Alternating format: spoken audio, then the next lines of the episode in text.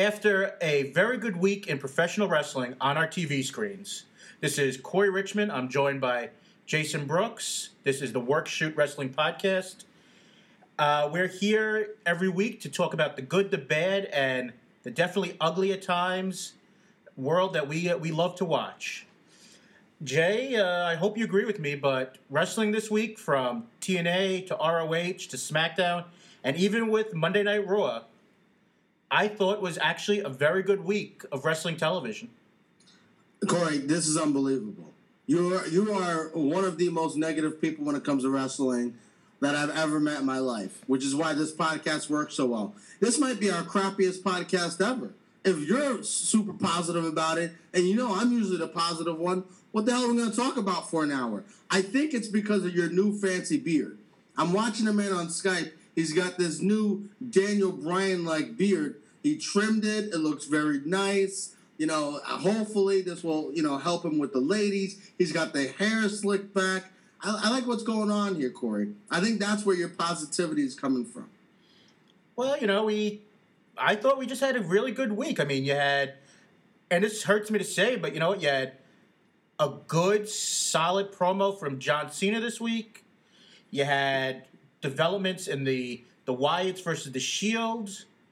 You had really good segments on TNA with having at least some clarity of what the investor is. The idea that Christian actually watches the product. You had a very good Chris Sabin uh, segment, which we'll talk about later on in the show. SmackDown, you had a little bit of development with uh, with Titus and Darren Young you had Roy, you had you really didn't have much bad stuff. I mean, you had very limited stuff of the guest guest host. Thank God. Everything I think was pretty much on on track. And I know I don't say this much, but I'm looking forward to what the WWE does next. I mean, it could all turn to hell in a handbasket in a couple of days, you know, but right now, I think the WWE, TNA, ROH, and all the other things that we watch are going on the uptick right now. Well, and I'm not ashamed to say it. I, am live tweeting all these shows, so it can be pretty brutal. Um, but I think Raw was okay yesterday. Um, we'll get into Impact, I'm sure. Impact was okay. ROH is great every week, so there's never really a problem there.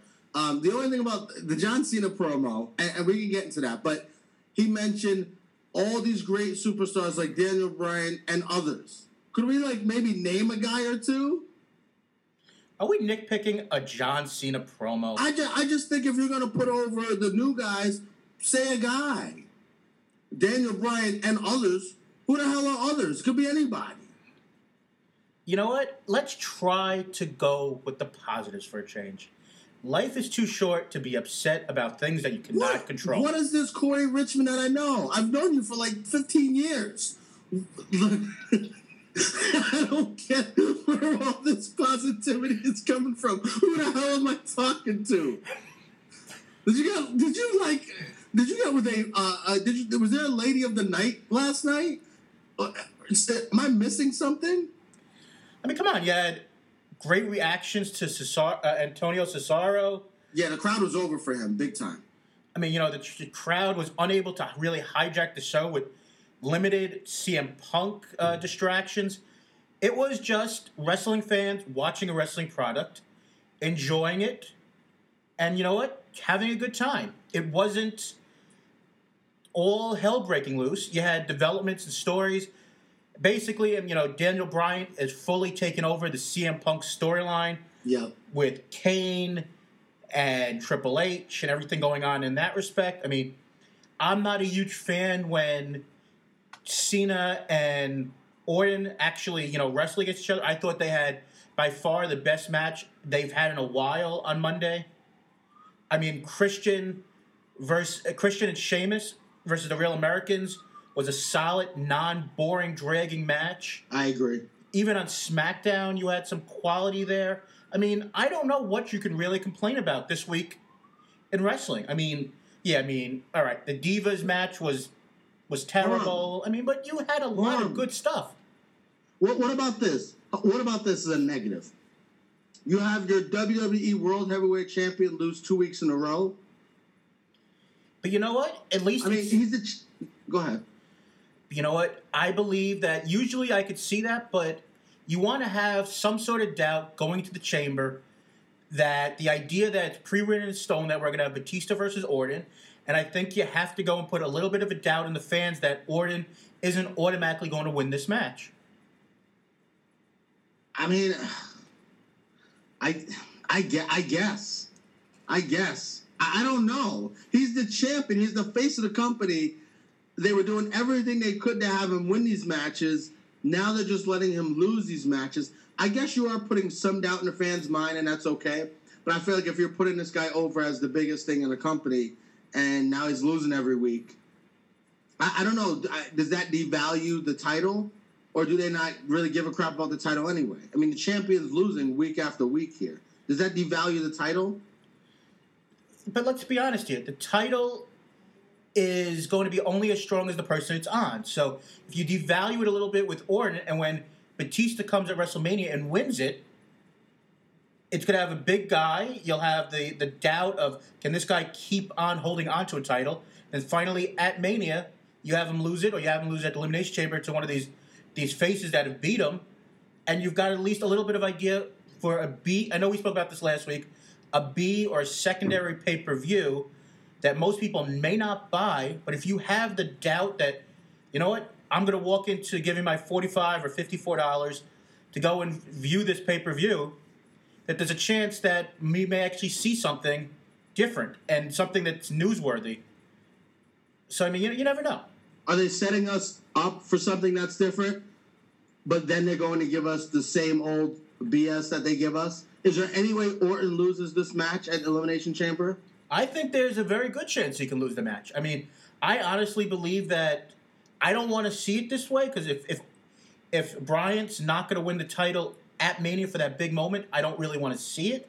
But I really think that with the crowd reaction he's getting and the lack of reaction that Orton's getting, I think there is a I think there's a chance we see Daniel Bryan versus Batista, or as much as I would I don't love three ways, you can very well see. I always love a good three way, by the way. Go ahead. Good to know. Positivity 101. Taking a bad situation and making it better. But let's be honest here. I mean, Orton is not exactly the hottest champion we've ever had right now. And his reactions he gets, I mean, we have I've classified him as Captain Boring. Over the last two weeks of television, he's he's been very good. It's it's as if he realized finally it was WrestleMania season and he turned the switch. And as he said, I'm bringing back the Viper character, basically. And he's had three straight solid, well done matches on three straight shows. His promos have been a little bit better. I mean, if he keeps on doing this for the next couple of weeks, you know, that Captain Boring tag might have to actually be taken off for a while. I feel like that's his nickname. You got to keep that on him. What about the, the, the Batista reaction? the fans were like half booing him, kind of cheering him, kind of not reacting to him. I mean, I, I think that they may really have a big concern on their hands if Batista's not getting over with the crowd like they like. Because WWE loves to tell the crowd what they're going to like and what they're going to not like and build their storylines based on that. If the crowd is doesn't care about Batista or is booing him, you know, they may have to change that a little bit. Why? You can make Batista a heel. Batista was in his well, best work. Are they, then, are they going to change it? I mean, are are they going to change it, or are they going to keep him a face to make us you know, to stuff that, that, idea down our throats? But they're also it. telling us he's this big star, and I don't know. The crowd is not reacting to him, good or bad. You know, heel or face, like he's a big star the crowd seems pretty apathetic when he comes out there. Am I? I mean, am, am I seeing something wrong? What What do you think? I think you know what they have still another month and a half, two months to go, and to, to, to get the reaction they want from him. And they actually set up in a very small way with these interactions between Triple H and Batista that he could be aligned with the authority, or that Triple H could simply go being the heel take away the title shot at Mania, where you know you had the thing where he's saying, "I guess things really have changed." In that backstage segment, where you could very simply go and I know it hasn't. It's mostly. It's never been done. But who says that Triple H can't go and have a the day after the Chamber? But they have a confrontation, and Batista goes and says, "I don't care if, how much we were friends in the past. I think the the authority is overstepping its bounds." And he goes and says, "You want to see overstepping my bounds? You're out. I don't care if you won the Rumble. You're out of the main event of WrestleMania. Boom, and then you can move on to something else. It could, and then you could set up Triple H versus Batista, which I know nobody mostly wants to see.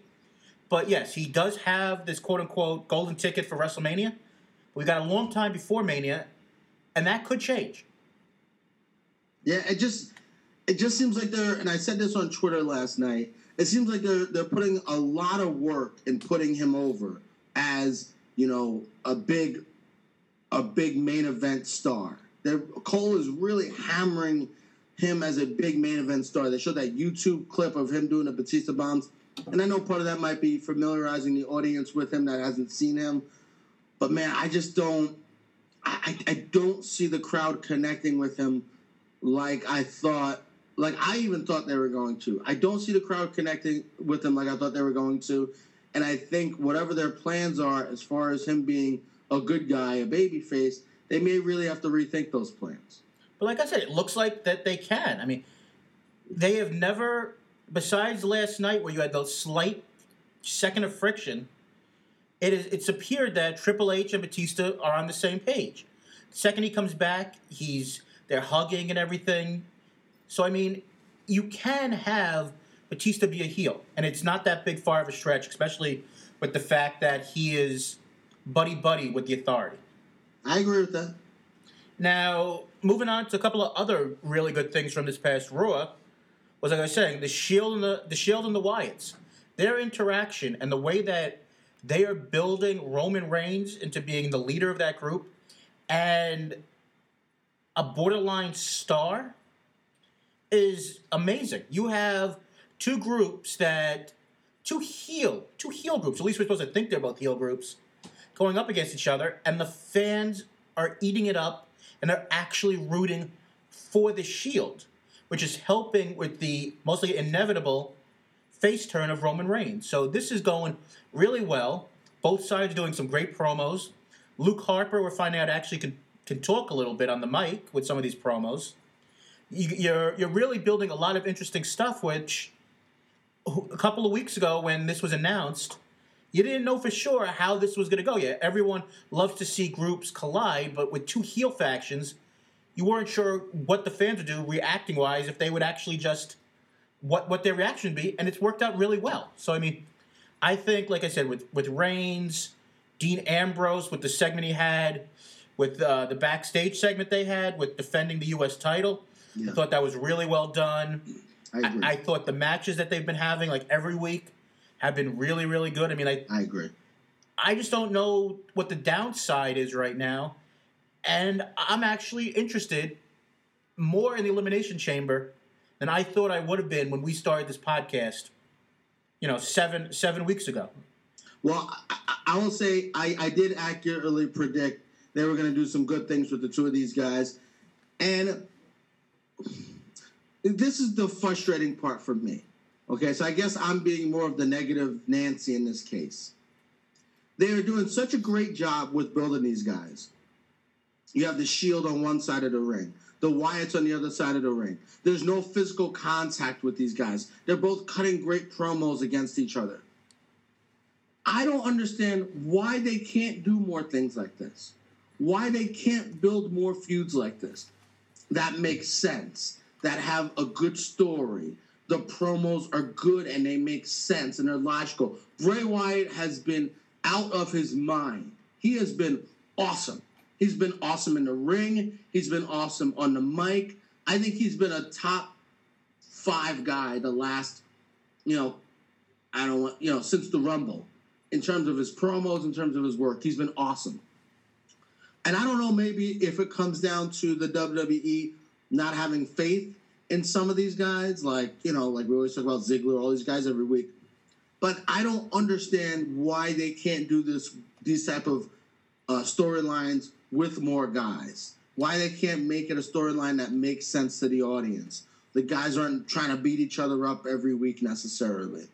You know, you're you're you're giving you're not giving the fans everything immediately. You're making when the Shield went on the on the apron, and then the Wyatts went on the apron. The crowd popped Corey so loud. That was maybe the biggest pop of the whole night, other than Daniel Bryan, and they didn't even touch each other.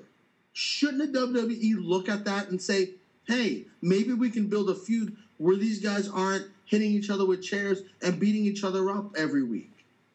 You got to realize, I believe like any like the average person, the the McMahons are very singular focused. When they find something they're going to do, all their focus is on that, and everything else, unfortunately, right or wrong, suffers. They've got 15 writers there. Write about something else. Why do they need all 15 writers to write about two storylines? Or hire more writers? I don't know if hiring more writers is the, is the answer, but um, like I said, I think that you're just. you I think you're a little bit too negative about the product right now. I think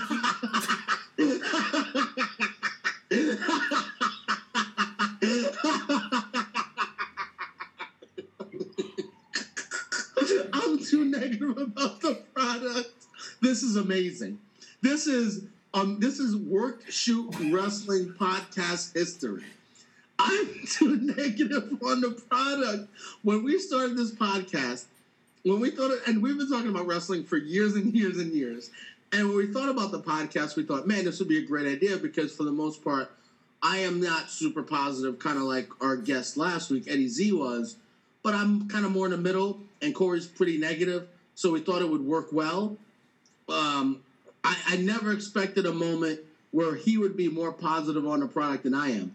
Corey, this is this is amazing. This is this is amazing. I mean, like I said, there's there's more stuff we can talk about positively about Raw this week. I mean, The Black History Month packages have been awesome. absolutely. I mean, I think I think they've done a really good job with that. It'd be nice if they could, you know, push a black man in terms of the storyline. But I do like those those TV packages quite a bit, and they're showing the history of wrestling, and I like when they do that for younger fans. Absolutely. And I, I totally agree with that. I mean, you wish they could do that more than just, you know, 28 days out of the year and on a leap year 29.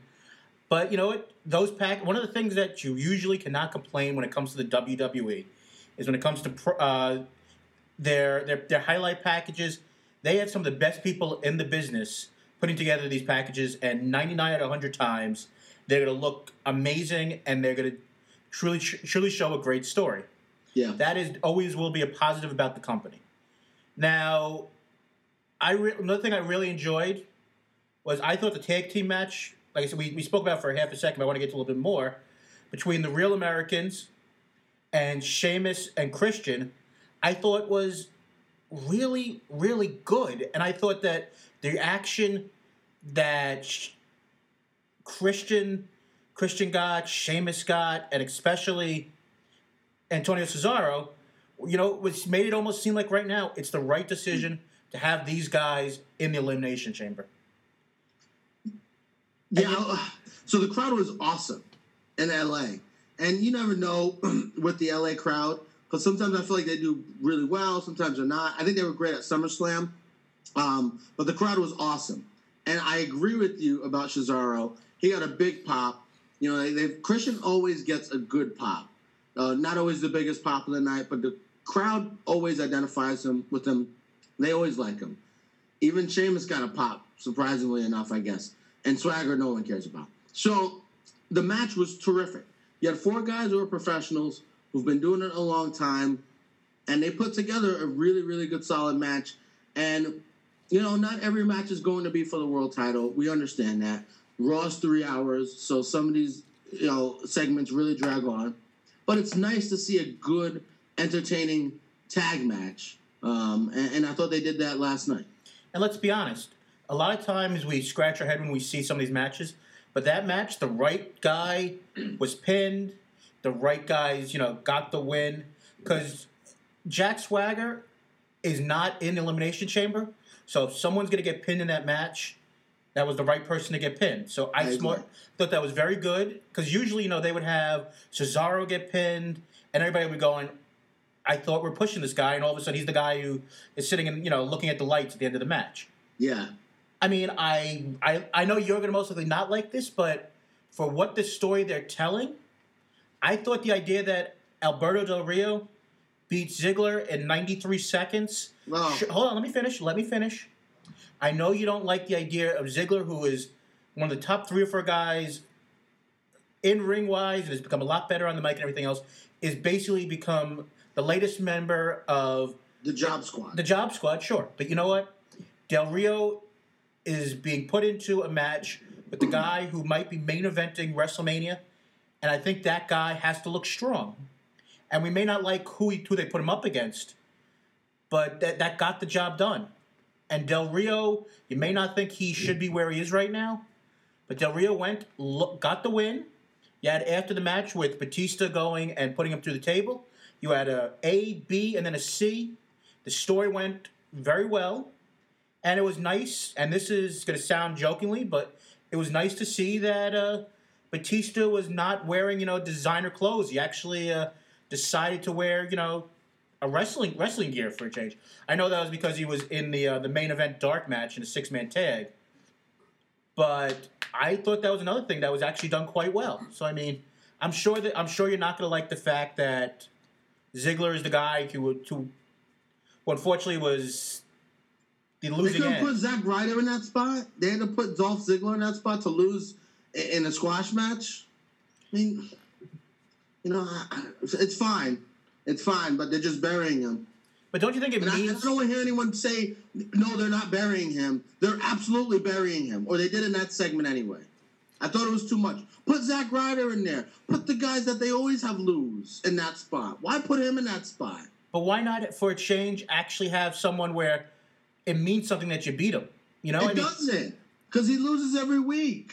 but at least, unlike Zack Ryder, you actually think that you know there's a chance he could win the match occasionally.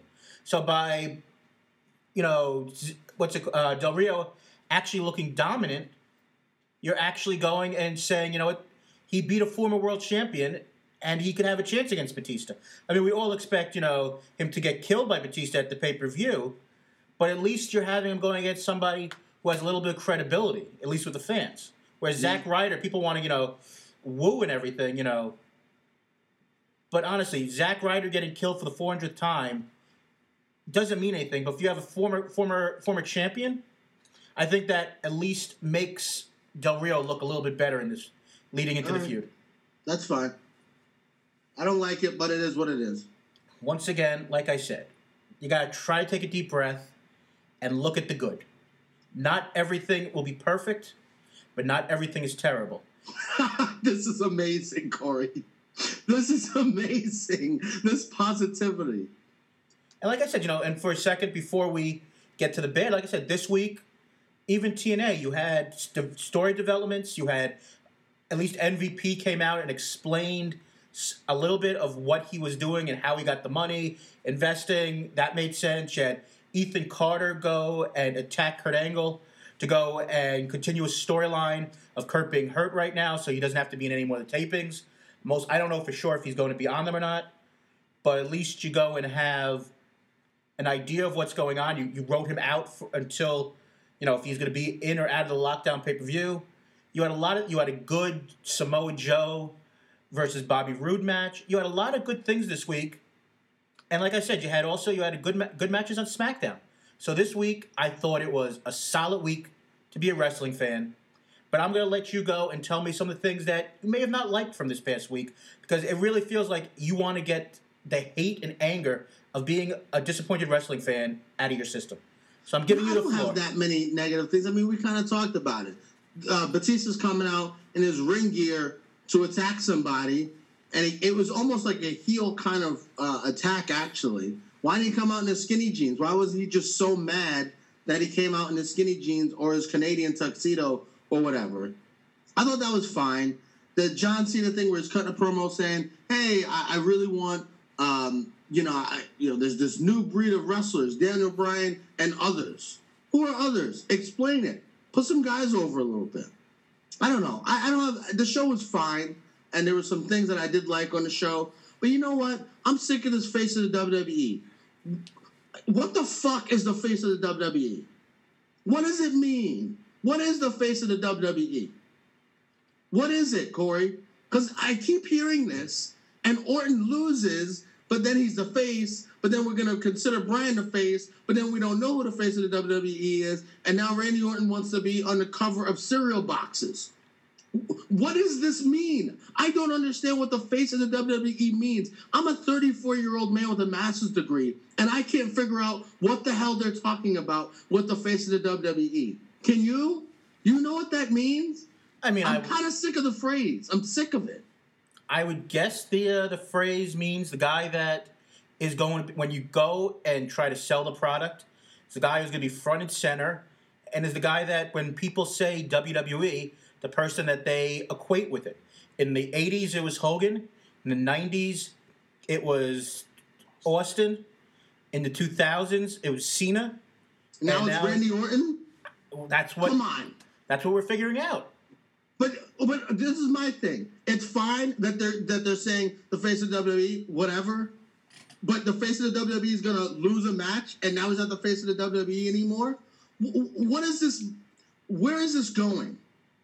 Where is this going? Uh, They need they need to give me more in terms of what they're doing with Orton. I know they're giving you the fact that they said he was the face and they built him up to be the face, and now they're rethinking things. I understand that.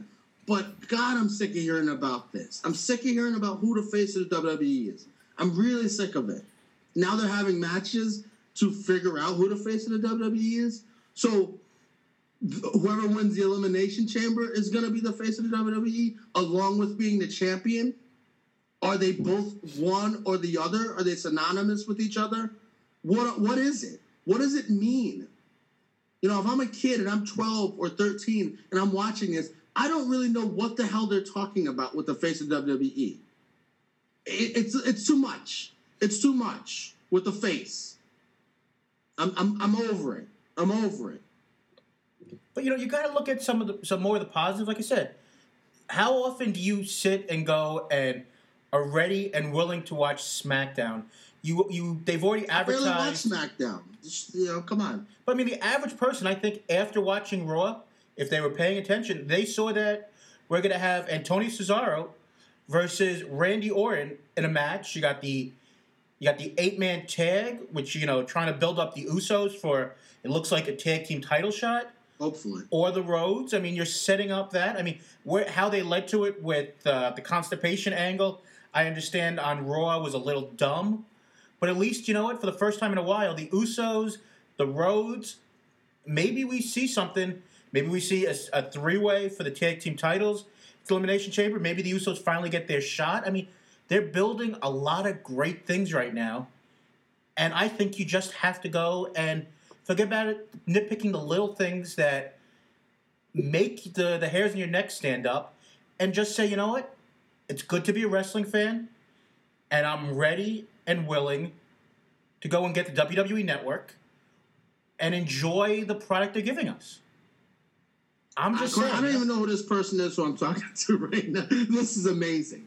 This is amazing. Corey, who's the face of the WWE? Is it going to be our, our our our special guest, Mr. Jonathan Olivo? Is it you, Corey Richmond? Are you the special guest? Is it or are the, the face of the WWE? Is it one of my students? Are they the face of the WWE? It's not Kofi Kingston. Who's the face of the WWE? What does it mean? the face of the WWE is whoever you as a fan most associate with. And let's just one last thing, another positive before we go to break. Yeah. We'd just like to welcome Lita as the newest member of the WWE Hall of Fame. And it's really great to see that this class is looks like it's gonna be a pretty solid class. You're not gonna just have two two main event guys and people you've never heard of. I mean, of course, we're, we're still gonna get somebody for the celebrity wing, and unfortunately, you know, someone who died, you know, because we every year we do that. But let's be honest, you got Jake, the Warrior, Lita, and a couple of more surprises. This is just another great thing that, that happened this week in the WWE, wrestling in general. And I really think that this is a great time, at least for this seven or eight day period since our last podcast, to be a fan of wrestling. Right, there's a couple of things. I, I've made a couple of, of uh, observations here during this podcast. One, Corey is either drinking alcohol or he's smoking uh, what's legal in Denver and in the state of Washington. Uh, there, there's not a chance in the world that this man isn't on some substance because he's been way too positive. Now, in terms of the Hall of Fame, I agree with them. Um, I think the Hall of Fame, uh, it's a great, it's shaping up to be a great class. Uh, and I'm going to go to only one more negative thing. They bring out Lita. She's a Hall of Famer. She's got that swag. She's one of the greatest divas or women's wrestlers ever. Then next you have a horrible divas match. Shouldn't they figure out that no one cares about these divas like they did some of the? Are any of these divas going to be in the Hall of Fame? Are the Bella twins going to be in the Hall of Fame? Are any of these Aksana who beats who who's slapping the ring? Are any of these girls going to be in the Hall of Fame? I'm sick of these divas matches. Give me matches that mean something. Sick of these matches. Now the poor girl Naomi is going to have surgery in her eye, and they're going to put maybe Aksana in the match so she could mess up AJ's eye, and then they'll make the Bella Twins the champions. I'm, I'm over the Divas division. I'm over it. Amazing that a week ago we were defending Emma and all the girls in NXT who would be coming up soon to re and why we actually you should watch the women's division. And now we've gone to the Eddie Z side of the world saying basically who cares about the women, but we'll have a lot more discussion about the WWE and wrestling here now and what is what could and possibly will happen in the at some point in the near future with our this week's guest, who uh, for the for people who have listened in the past, will be a returning voice. Jonathan Olivo will be joining us in a matter of moments on the Work Shoot Wrestling podcast. Once again, this is Corey Richmond, joined by Jason Brooks, and we will be back in a few moments.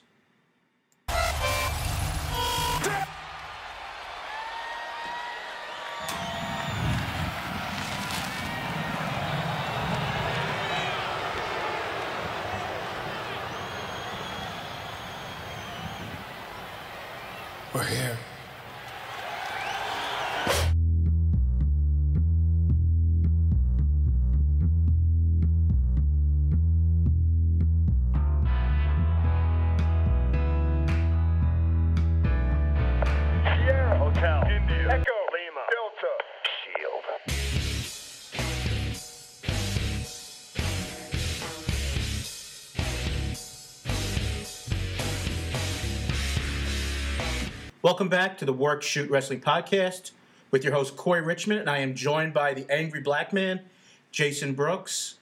Uh, we will be joined in a matter of moments by a man who has been on this show once before, Jonathan Olivo, who uh, for his last time he was on, he had some very interesting takes, and if he does a good job again, we may actually pay him the next time he comes on. Doubtful. paying him shit. What are you talking about? We don't have any money. I'm in public education, brother. I don't got it like that. He did really well his first time on the casting couch.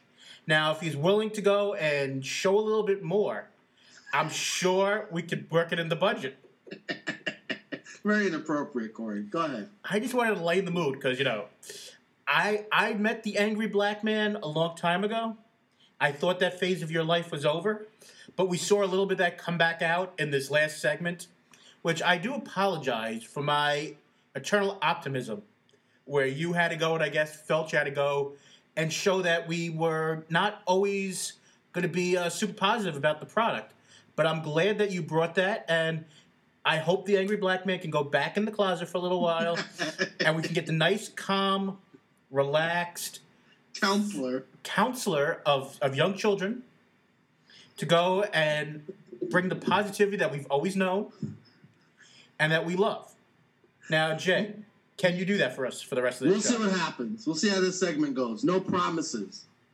All right. Uh, and after all that, like I just said, I'd like to welcome back to the program Jonathan Olivo, who uh, I'm glad is here. And we're going to give him a couple of minutes to give his take on the world of wrestling like we do every week. Uh, starting out, though, I want to talk about something that I know that Jay hated, I thought was awesome. And not very often we talk about TNA with our guests, but this week we're going to start off the uh, our segment with Chris Sabin. Excellent promo for the first time since he's turned heel, where I actually felt he was a heel.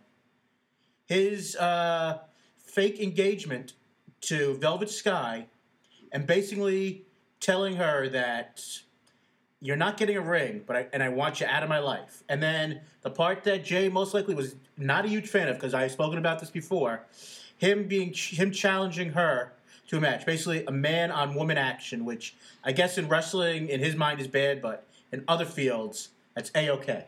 Now, uh, John, as a guy who uh, doesn't always watch TNA, ma- well, that particular Never, never. that particular TNA.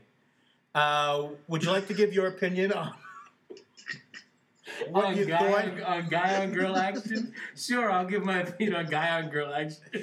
Yeah, I love it. I love guy on girl action.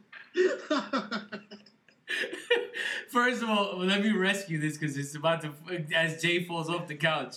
Um, before I speak on that, let me just say, in the middle of his rants, he, he was just going off. I loved it. Um, I also have a master's degree, and I'm trying to use my master's degree to figure out what the hell show I'm on right now. I got heel Jay on one end. I got face Corey, which I don't think he's ever been a face in the history of the like since I've known him. I don't know what's happening right now, but I love it. I love it. I love it. I, I don't know. I love uh, the happy Jew and the angry black man. I think that's what this show should be called by, from now on. But anyway, uh, uh, that segment that Corey's talking about, I never watched TNA. He showed it to me. I know Jay hates it. Whatever. I think it was a very good heel segment, man. I, he um, from top to bottom, the fake engagement, no ring in the in the box. She's crying like, "Oh, what's happening? I got excited. I, I was trying to dick you over, but now I want you to marry me." And then he turns around. There's no ring in it. They're not getting married. And on top of that, he challenges her to a match. How? He then then the coup de grace says, "If you don't come out, I'm gonna be out there dressed in my ring gear. If you don't come out, I guess that means you're a coward." I mean, that's that's classic, man. That's what don't you like about that, Jay? You're angry. Tell me what you like about that. I just thought it. I just think it's stupid challenging a woman to a match. But I they're not- liked everything to be honest with you up until then. I'm gonna fight you, and we're gonna have a match, But and you're a but- coward if you don't come out. She's a woman. But they're not I don't know. I just I thought that was. I don't know. Maybe I'm just uh, going over it too much, and maybe I'm just angry from, you know, whatever, whatever happened to me today at work. You, I don't know. You're angry from But- Corey being a good guy. That's you don't know what to do Yeah, with maybe, right now. maybe. But uh, I, I just I don't like the man challenging a woman to a match. I just thought that was stupid. But they're not gonna. And- they're not gonna. They're not gonna actually have the match. You know, they. But- and I don't. I don't even watch TNA, and I can tell you they're not gonna have the match. But it's such a heel thing. You know, a heel can't be an upstanding citizen. You don't fight a lady. Uh, he, uh, that's the perfect heel thing to do. Go out there and challenge the lady and say, you know what? If you don't come out, you're being a bitch. You're being a coward. Like, come on out, fight me. That's heel. That's great. I, I know it's a, I know it's a heel thing to do. I just don't think it's necessary, and I think they could have gotten their point across without having to do that. Because uh, you know, I, I don't know. So you're a fan and you can't wait to tune in. I- this this man fight this woman. I'll be honest with you. I understand where you're coming from. I never watched TNA, and one of the reasons why is I think TNA does a bad job of getting their point across. And I think this was, I think this was a fun angle that I haven't even seen. Uh, Corey actually has me. He showed me that, and I know why Corey does this. Corey showed me that damn thing so that now I'm gonna tune in into TNA to see what the hell happens. And I don't like you for that, Corey, but I'm No, gonna. you're gonna tune in to TNA and then you'll tune out the next week. So You know, uh, don't worry about it. Absolutely, you're right about that. Unfortunately, though, you know what? Whatever they've been doing the last couple of weeks has worked because the ratings have been up the last three weeks. But let's just get into something else in regards to this angle. I thought, like I said, and I think you'll hopefully agree with me, both of you, that TNA does not have a lot of guys that stand out.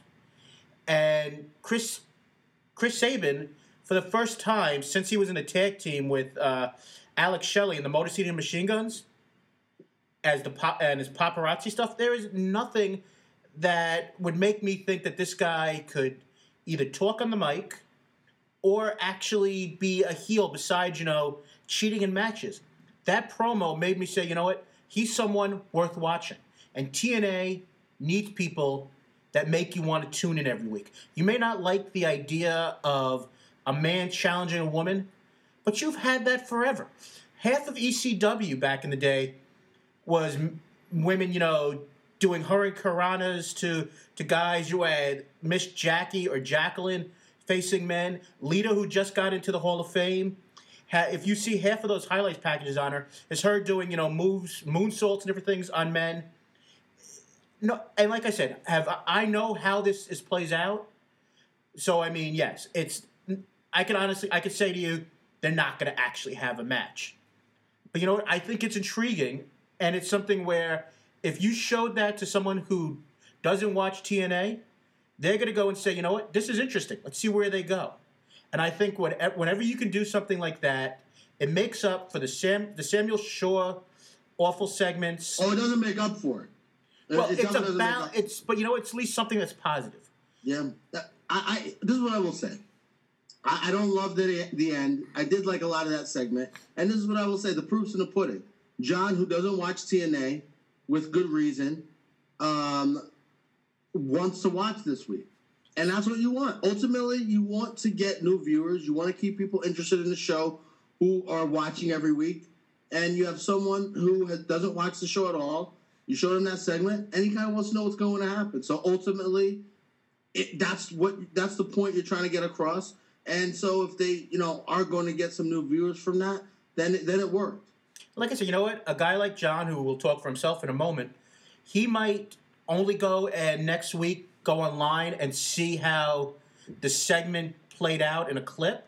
But you know? If he goes and watches waiting and he sees Ethan Carter the third, or he sees you know Magnus, or sees you know a lot of MVP coming back and doing some good promos, that's a simple way of going from point A to point B, where you go from having someone who doesn't watch the product to maybe finding something he likes, and then word of mouth telling other people to give the product a chance. I mean, they could screw this up, and within five seconds, John is sitting there going, "All right, the follow up, this was terrible.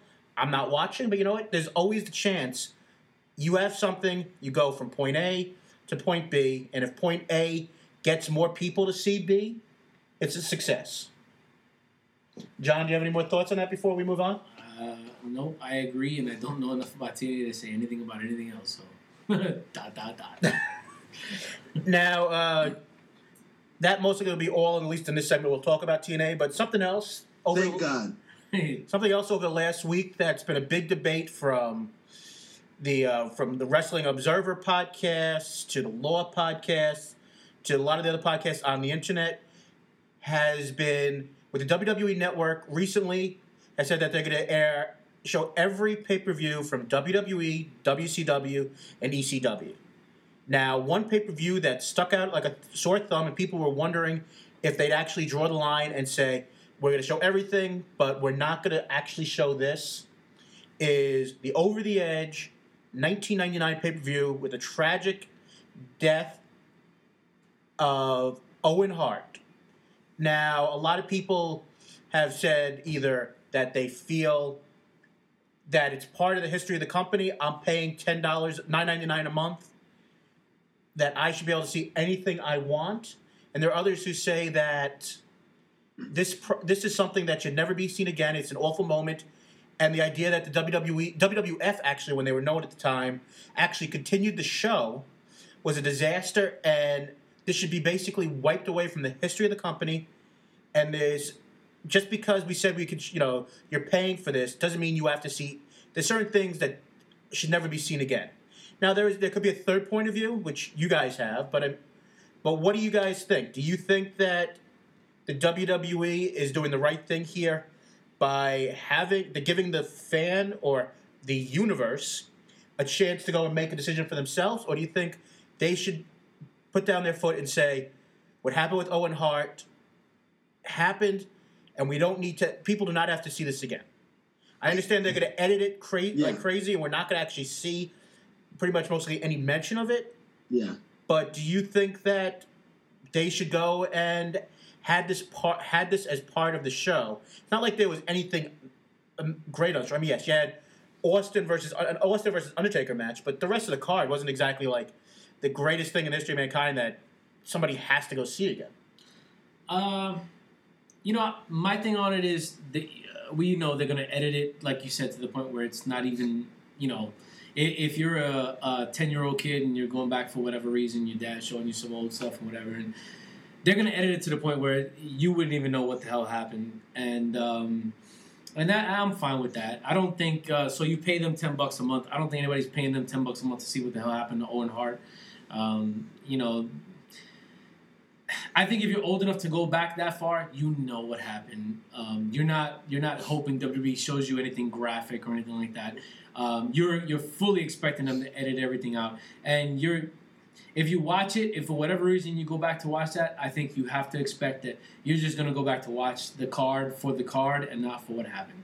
And uh, I don't, you know, I don't think you ever have to expect them, or I don't think anybody should have to expect them to make mention of that. As a matter of fact, I think it would be in bad taste to do that. I think, I think if you do try to incorporate that, now you're using the guy's death as a as a as a means of entertainment, and I don't really think it should be done.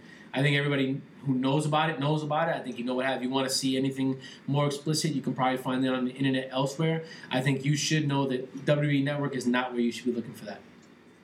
Yeah, John, everything you said, I agree with. I, I think that, you again, with the editing thing, people aren't really going to know what happened. Um, I know the show was a little bit of a mess, uh, well, obviously because of what happened, but the work was definitely a little bit different. Um, the the guys really didn't know what was going on, uh, so I think the matches were were definitely a little bit interesting. Um, if I remember back to those, that pay per view, um, and it's fine that they show it. They don't need to show what happened, obviously, and they're not going to. Um, so I, I don't, I don't think, and this is part. Obviously, the man dying is a terrible thing, but I don't think whether they show it or not, it's a big deal either way. Um, I think they said they're going to show all the pay per views, so they're going to show all the pay per views, good, bad, or indifferent. Now, as someone who I think all three of us, maybe not at the very beginning, but all three of us will most likely at least give this network a, a chance and will order it. Do you see yourself ever going and watching the over over the edge 1999 pay per view? Is there is there the just morbid curiosity of just because like I said, I don't remember the pay per view. I mean, like I said, I just look back and yeah, there, there was uh, also The Rock versus Triple H, and you also had the Corporate Ministry versus uh, who they face uh, versus the Union, which I don't even remember. I think you know the which, Union. Mankind, Big Show, Test, and Ken Shamrock Oh my god! versus the corporate ministry of Viscera, the Big Yeah. Boss Man, and the Acolytes. Let's let's put it this way. I think our brains deleted that information for a reason. Well, I remember the corporate ministry. I don't remember the Union. you know, it, Ah, what an awful name. eh. but I mean, do you see yourself? I'm not gonna go back and watch it for the purposes of seeing what the hell WWE left in there. I don't think. I think anybody who knows about that event should know. Like I said before, it's gonna be heavily edited. I understand morbid curiosity. We all are there. We all understand that. But but if you're gonna sit there and, and waste three hours of your time to see what WWE left in or what they didn't, I think you're gonna be disappointed. Don't bother unless you unless there was another match that you loved from that. Don't bother. No, I, I'm going to go back because I want to see the Union against the corporate ministry. There was a I mean, reason- there was- there was a why, rea- Why wouldn't you go back and watch that? There was a I reason- see Viscera, you know, uh, practically kill mankind with his horribly botched moves. Dude, there was Come on, Viscera was a legend, a Hall of Famer. Yeah, there So I'll was, be going back to watch that just for Viscera. there was a reason your brain deleted the Union from its memory banks. You're right. You're right. No, I, I, I might go back and watch a match or two of certain pay per views um, in terms of storylines, but I'm not going to go back because of the Owen Hart in, uh, situation. No. Okay, that's very smart. Uh, now that brings up something else to, to continue on this point. Are there anything that the, the second you get the network, is there something in particular that you're going to go and run to see? I mean, is there is there a a moment? Is there an event? Is there something that you may have heard of something that you either couldn't find on YouTube or Daily Motion or another website that you're going saying, I want to see, you know, ECW barely legal, their very first pay per view, or a Starcade, you know. Is there an event that's jumping out at you that you automatically are going to want to see? Because that, that's something that That's a great question. because that's something that I was thinking about recently when I decided recent when this network first came about. I was not exactly running and jumping to go and to order it because I wanted to see how things would work out, give it a little time, and I'm very happy that they're going to give us a free preview for the first week of the pay, of, of the service, which I think is very smart. But is like I said, is there something that jumps out at you? I mean, I don't. I, I'm a huge fan of wrestling. I'm someone who's wa- tries to watch every pay per view, one way or another. You know, finger quotes legally, if if can be done. But there is like some of the old ECW stuff that I'd be interested in most likely seeing because I was a huge fan of you know the Jerry Lynn's and the RVDs, the Mike Awesomes, Masato Tanaka. I mean, there might be some matches that pop out, but is there something that when you get the WWE Network, are you going to run and say, "I'm going to watch this immediately," or is it just going to go and say, "I hope Yeah. this thing works and it plays through my PS3"? I really like. I'd be curious to listen to, to to watch some of the stuff from different companies. Like, um, I know if you remember the AWA we were on was on ESPN Classics for a while, Mhm. and I'm a dork, and I watched, all- you know, so many of them, and I thought it was really interesting seeing Marty Jannetty and Shawn Michaels, seeing Curt Hennig for the first time, seeing Scott Hall for the first time. So I would probably go back to like the 1980s stuff and early 90s stuff. And if there were companies like Mid South or companies like Smoky Mountain, I don't know if that's going to be on there, but any of the older companies that are on there that weren't super popular in the 80s when I was a big fan and didn't get to see and seeing some of these guys come up, I think I'd be really, really interested in, in those. Um, there was a period of time with in the Attitude Era that I missed, and I'd like to go back and watch some of those. I'm more interested, to be honest with you, in the storylines and how these things were done rather than say one specific match or two specific matches. Uh, John, is there anything that you know you're gonna want to sit there? I know you're a huge fan of the Undertaker and Bret the Hitman Hart. Is there a particular pay per view that you're dying to go and rewatch, or is there not even featuring one of them, but is there something that just when you when you get the network, you're gonna be going? I'm, the first thing I'm gonna do is I want to see this, You know, or is that not why you're getting the network to see the old pay per view? I think it depends on how many adult beverages I've had and uh, what else I want to watch on TV at the time. And the reason why I'm saying is I'm not so enthralled in what the hell are they're going to be offering on the network as far as the old stuff is concerned. I think it's mandatory. You have to put all that stuff on there. But um, you know, with all the stuff that they've put on Netflix already, it's like, yeah, I'm a fan of Undertaker. I'm a fan of Bret Hart. But what are they going to show me that? that as a fan of those guys or like whatever that I haven't already seen on the highlight packages. Like the, they've already included all the main things that you really want to see from the Undertaker on his disc that was put on Netflix.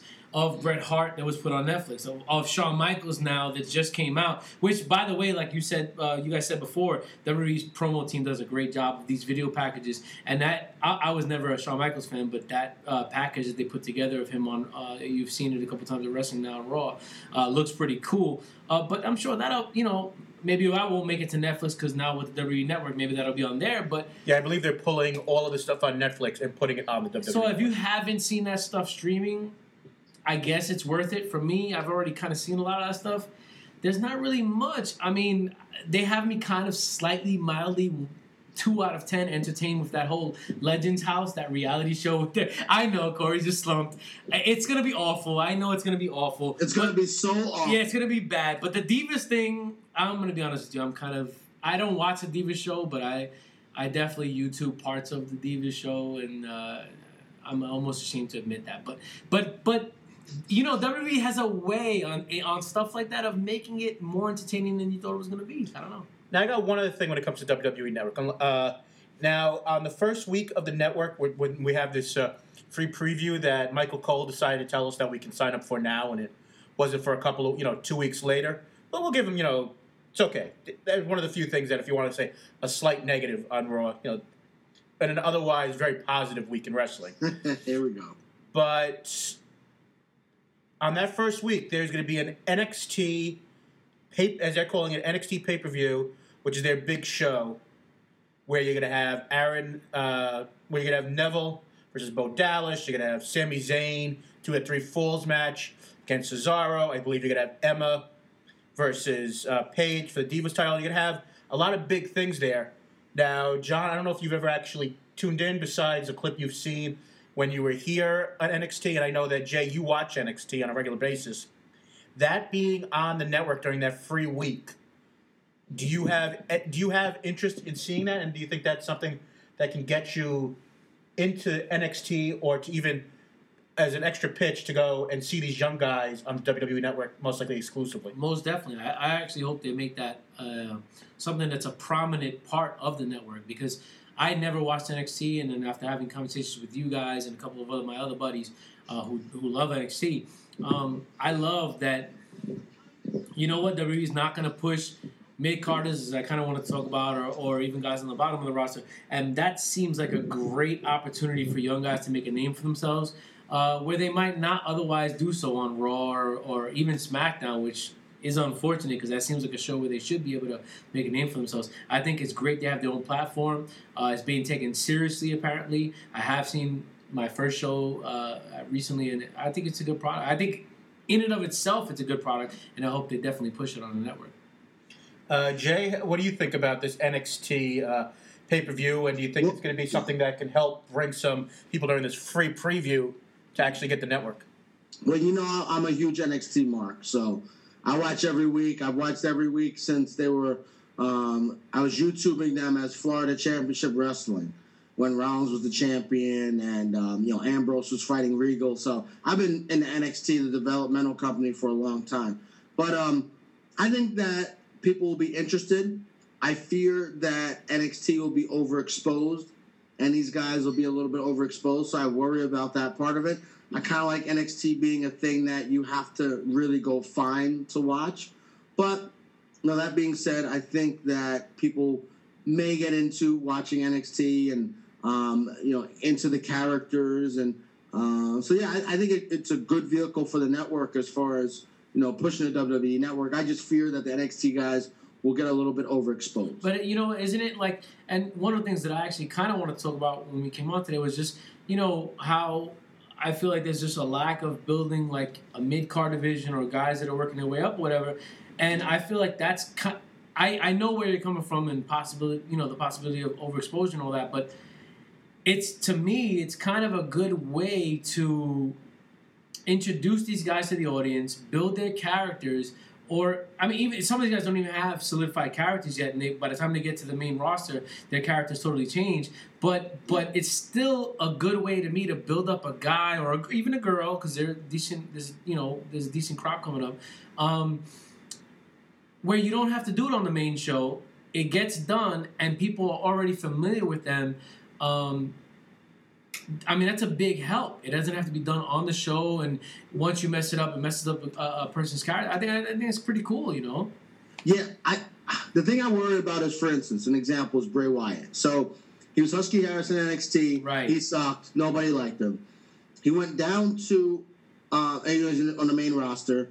Went down to NXT and really started developing his character as Bray Wyatt. And I remember watching him when he on Florida Championship Wrestling and then NXT he was really working the kinks out and figuring out who this character was, and it didn't always go super smoothly. Right, but don't And you I, think? fear, I, I fear that people are going to watch this network and expect these guys to be less green than they are. Like this Mojo Rawley, that dude is green as grass, and I worry that they're going to put these guys out there while these guys are kind of working the kinks out, trying to figure out what their characters are, and that'll hurt them if and when they get onto the main roster. Now, uh, the last thing before we go to break, one last subject with our guest this week, Jonathan Olivo. I'm going to go to Twitter. And yesterday I saw a tweet that read The extended Twitter silence by at CM Punk has me thinking now it's all might be a work. Hashtag the kitchen sink, hashtag work shoot pod, hashtag Star Powerhouse, so I don't know who that is. And unless they come on the show, who are they? We don't know.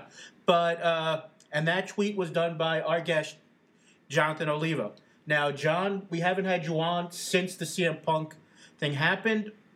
Let me get a couple of minutes, moment or two of your time, and tell me your thoughts on CM Punk before we go to break. Um, I thought. Oh, first of all, I don't know. that's, that's that's that's that's the easy answer. I don't know uh, if it's a work. I don't know if it's for real. My guess is uh, the way CM Punk is and the way people have talked about it. Um, it's very easy to believe that it is all real, and uh, CM Punk is just pissed or frustrated or all of the above, that kind of thing. Um, but um, I don't know I, why. Why all of a sudden a guy who's been so vocal on Twitter, why all of a sudden there's a, this radio silence? Basically, I, Think about it. He has not tweeted since he tweeted. I want to thank the fans. Stay who you are. Stay cool. Whatever it was he said. And since then, he hasn't said a thing. You're talking about a guy who I don't care if he's with the company or not. He has an ego. He tweets whatever he wants to say. He likes to get reactions. He likes to whatever. And all of a sudden, nothing. Absolutely nothing. Just seems a little weird to me. Just a little bit. I don't know. All right, guys. Uh, I want to thank our guest this week, Jonathan Olivo, and uh, Jay. We will be back momentarily with our third and final segment. And if you would like to follow John on Twitter, it's at Jville Johnny 23. That is the at symbol J V I L L E J O H N Y 23. He's got some interesting takes about everything in the world of wrestling and outside. So, uh, John, we hope to have you on again real soon. And we will be back in a few moments with uh, this week in wrestling history and uh, a couple more thoughts before we call it a day. Oh, Thanks, shit. Bret Hart, a man to be said the greatest wrestling technician that the World Wrestling Federation has ever seen. You know what, Bret Hart? It's a crying shame that you're going to have to step into the ring with Mr. Perfect, and it's going to destroy all of the great techniques that you have, you see, because what you're stepping into the ring with, my friend, is someone who's perfect. Absolutely perfect from head to toe. And this is the year of perfection, my friend, and you're the one that's going to have to take the embarrassment. Welcome back to the Work Shoot Wrestling Podcast. This is Corey Richmond. I'm joined by a slightly calmer Jason Brooks. Uh, we've had a lot of fun today. We're going to close this show out with our final segment. We're going to start off with the uh, the news of the week, followed by this week in history, which we try to do every week. Sometimes there's more stories than others, but Jason, let us know what ha- what uh, what's going on this week and uh, tell us that news. All right, so really not much news at all this week. We've kind of you know talked about a lot of it. Um, Raw has been interesting the last few weeks. Um, the ratings actually doing better. Um, so this is the actual rating, but this is the viewership. Uh, Raw's up. Uh, Raw averaged 4.329 million viewers this week.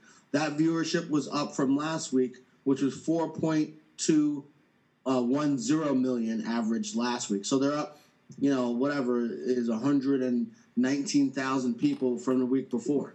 Now, you know what? That's a pretty good sign, especially going against the Olympics, which delivered 22.4 million viewers for uh, for NBC. To watch Costas and his uh, nasty pink eye. it's true, very true. But uh, like I said, the the Olympics are going to be an a ratings winner for NBC, and it's good to see that WWE is still holding an audience, and that's you know, and that could help big time when uh, they go to these companies, sorry, stations, and tell them that you know what, you should give us uh, money to to air Raw. So they can get a decent number when they're going up against uh, Juggernaut in the Olympics, when pretty much everyone else is not putting you know much, if any, live first run programming. Monday Monday Night Raw is doing something right. Yeah, I agree. Um, now to this week in history, a couple stories. Uh, first of all, uh, February 10th, 2003. Uh, so that's uh, yesterday um, for Raw. Um, so 11 years ago today, Curt Hennig passed away at the age of 44 due to a uh, drug overdose.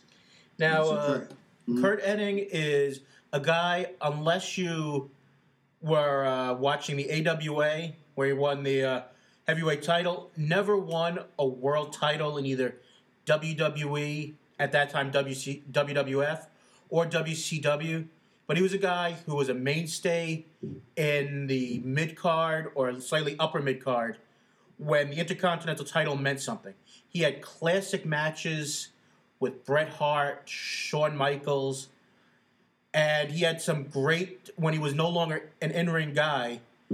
Back in you know when Ric Flair came, made the jump over to WWE, WWF at the time in '92 as part of a group with Ric Flair. The guy never held the WWE or WWF title, but he was a guy that at a time when wrestling was super important for that mid card, he was a guy that you could always realize that was there and gave you everything he had. And he was one of the great promo guys you ever had, and he truly was. Really was perfect in almost every way, and it's a shame that his kid, Curtis Axel, Joe Hennig, hasn't been able to live up to the hype. But, you know, he was a great, great worker, great in almost every respect. And for one guy who is a, was a huge fan of the work rate when I was a kid, he's a guy that I'll never forget. And it's a shame that 11 years ago, this week, uh, we lost one of the great guys in the history of the of the business. Uh, February 15th, 2004, the WWE held the No Way Out pay per view in California. In the main event, Eddie Guerrero scored an emotional victory over Brock Lesnar to capture the WWE Championship. Uh, that was something that a lot of people who watched him when he was a cruiserweight in WCW, where he was basically in feuds that went nowhere. It was really a crowning achievement for uh, basically the the little guy. Yeah, he's he was a much taller than Rey Mysterio, but he was a guy that who was basically you know the phrase mid card for life. He had a great career, and that was a defining moment. Unfortunately, just like Curt, it didn't end well in the long run for him, with him also having a tragic death. But he was a guy that, just like Curt, was incredible in the ring. Later on in his career, you realized how good of a promo he was. And he's a guy that will be sorely missed. And, you know, it's just one of those things where these guys, you know, die way too young. And at some point, we'll most likely have a discussion about that. But what else do we have for our for our guys? Uh, February 15th, 2007. Uh, so it's interesting to think uh, this was almost seven years ago. Going head to head for the first time, a special Thursday episode of WWE Raw does a 3.04 rating with 4.18 million viewers, while TNA Impact, which was regularly on Thursdays, did a 0.59 rating with 726,000 viewers. That is just horrifyingly bad. I mean, it's amazing that anyone watched the show. That that goes to the loyal audience of of viewers that TNA has, no matter what product, good or bad, they put on there. But eh, there's a reason why TNA left Monday nights after a couple of weeks, and there's a reason why uh, TNA is very happy that SmackDown is no longer on Thursdays and is on Fridays. Because if SmackDown was back on Thursdays, TNA would either be moving or TNA would be getting 0.59s if they're lucky every week. I mean, I, I don't know if this shows you that there's no, there's. I mean, how how is a second company ever going to get built? You know, how is there ever going to be a second reliable company if the WWE is just such a juggernaut? They can just destroy anyone. Um, very interesting. Um, one more thing I want to talk about, and uh, when we were talking about this segment, we were saying we were going to talk about anything because this show's going on really long this week. It's been a good show, but it's gone on a little long. Um, I, I did read something recently, and I think this is from PW uh, Insider, um, that's saying WWE officials feel like Roman Reigns, or they they're trying to position Roman Reigns to be the heir apparent to John Cena. So Roman Reigns being the new John Cena. I just want to get your thoughts on that and kind of where you stand on that. I know that we don't have much time left, but just kind of a, a quick take on what you think about that. Um, you know what? I think that the guy has a lot of potential. He is he's got a great look. He does some really fancy moves that you need for a, for a face. But I think it's a little fast to go and say this. And I'm sure there are guys that WWE has put a label like this on in the past and have fizzled out and, you know, are either in the mid card now or in TNA or not even you know in wrestling pretty pretty much. I mean, there was a point where you had a guy from uh, the Spirit Squad, Kenny Dykstra. Well, there was a point where people thought this guy was going to headline WrestleMania within like two years. The guy's doing independent shows. If you're, you know, in West uh, Bumble, you know what? Yeah, Ted DiBiase, same thing. Ted DiBiase Jr. You mean right? Yeah, Ted DiBiase Jr. I sh- sorry. Who yeah. uh, who's no longer? At least he's taking a break right now. Longer, no longer in wrestling. I mean, there are guys that. I mean, the guy's got you know he- when he does something, there's pu- pure impact, and it looks like oh my god, the crowd is really into it. But I think it's too soon to tell. I mean, it'll be interesting what they do with him at Mania. I mean, do do they just go and they go the easy way and they have him versus uh, Dean Ambrose for the U.S. title with the uh, you know the splitting up of the Shield, which I fully expect to go down at the Elimination Chamber, where that's the final straw. Which means, of course, the Wyatts will win that match, which I don't think is a bad thing. But I believe that he's got all the ability in the world. But I think it's I think it's way too soon to put the label on somebody. You're the you're the next guy. I agree. Yeah, I agree. I think it's too soon. I, I don't think he's ready for that position. I think it's uh, one thing to ask him to be a member of a, of, a very dominant and successful stable, um, who he's only become kind of a leader of, leader of in the last few months. It's a lot more to ask him to say you're gonna, you know, cut a promo at eight o'clock. You're gonna be out there at ten o'clock. You're gonna be wrestling in the main event. It's a lot to ask. It's a big, big push for him. And um, I'm not saying he's not ready for it, but I, I think it's just an awful lot to ask for a guy at such a young stage in his career. I couldn't disagree with that. Uh, one or two more short points we're going to get to before we call it a day. With Daniel Bryan basically taking over the role of basically CM Punk, do you think that the do you think right now WWE is in good shape, or do you think that there's a lot they have to do to get people to go and buy this network and for re- the WrestleMania? Do you think there's Daniel Bryan being now the the, the people's you know the, the voice of the voiceless, which you know basically was the moniker that CM Punk has had, basically being you know the, the non the face of the company that's that can actually you know do it in the ring. Do you do you think that he's big enough, or do you think there's a lot that has to happen for uh, WrestleMania and the network to be a success right now? Man, that's a big question. Um, in terms of where they're going with Bryan, I think you know I don't I don't love it, but I think they're doing a good. They're going they're going to do a good job with it. I feel good about where they're going with it. Um, I've always said I kind of like Kane as the. I like the director operations thing with Kane. It's been a little sloppily done, but I like it for the most part. It's a way to kind of get him in the action, but not have him out there every week. In terms of the network, I think they're doing a good job of selling the network. They had that promo with the Bella twins, telling you how you can get the network and and that. I think they're doing a good job with that. They're really, you know, they're killing cable companies with the pay per view, telling you how much you can save by getting the network. But um, I think they're doing a good job of selling that to people. Um, and I think the network has a chance to, to really be successful. Uh, and I guess before we close out, you had uh, you had mentioned, uh, well, we had mentioned earlier about Lita. Just wanted to give you a couple of minutes to talk about Lita because we really didn't get get to it before. You were, I'm pretty sure, a pretty big fan of Lita, but it's something that I find very funny. If someone told you ten years ago that Lita would be getting into the Hall of Fame before the Hardy Boys, I think you would have thought they were crazy just a very interesting thing that uh, Lita, when you saw her back in the day, I, I never thought of her at the beginning as uh, someone to be in the Hall of Fame when it came out of that group. I think when Lita came out with Essa Rios, um, when she first debuted, I think on Sunday Night Heat. Remember Sunday Night Heat? Oh, what an awful show that was. but they did do a good job of debuting characters on there. She was different. You know, she was different. You had never seen any, any woman do this before.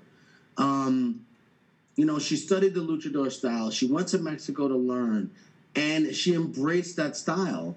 And she was just so different. She had the red hair, She had that kind of like that swag about her. Um, you know, she just had a certain way about her. One of my students today commented how much she loved Lita. You know what I mean? Uh, and she's a student in an urban area, and she felt connected with Lita. She had Lita had that red hair, and that I mean, she was just a you know super a super athlete.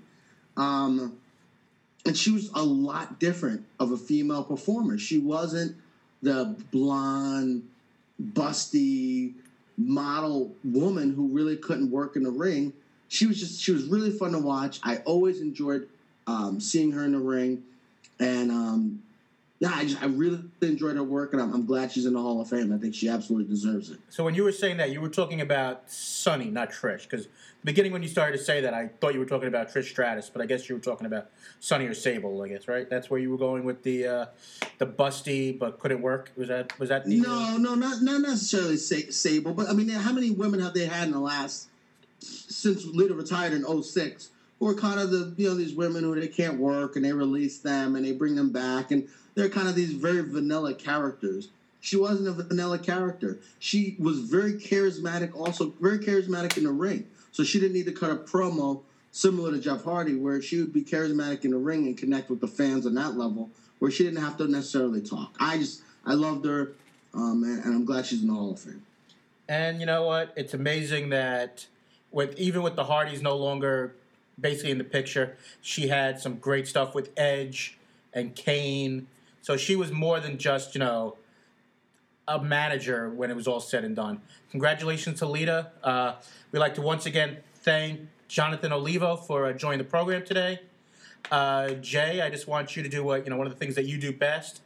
Let our fans and future fans know how they can get in contact with us through you know the wonderful world of Twitter and uh, whatever avenues you have to let them know. All right, so uh, Twitter's uh, a great way to get a hold of us. Um, you know, the last couple of weeks I've been live tweeting Raw, live tweeting Impact. I don't know why, and I don't know what I'm doing with my time, but I have been live tweeting Raw and live tweeting Impact. Um, it's been a lot of fun, you know, interacting with people on Twitter. Um, you can find us at Worked Shoot Pod, Worked Shoot Pod, all one word on Twitter. Um, we're on Facebook, so uh, you can just look up our page, the Worked Shoot Podcast, and um, you know just find us on Facebook that way.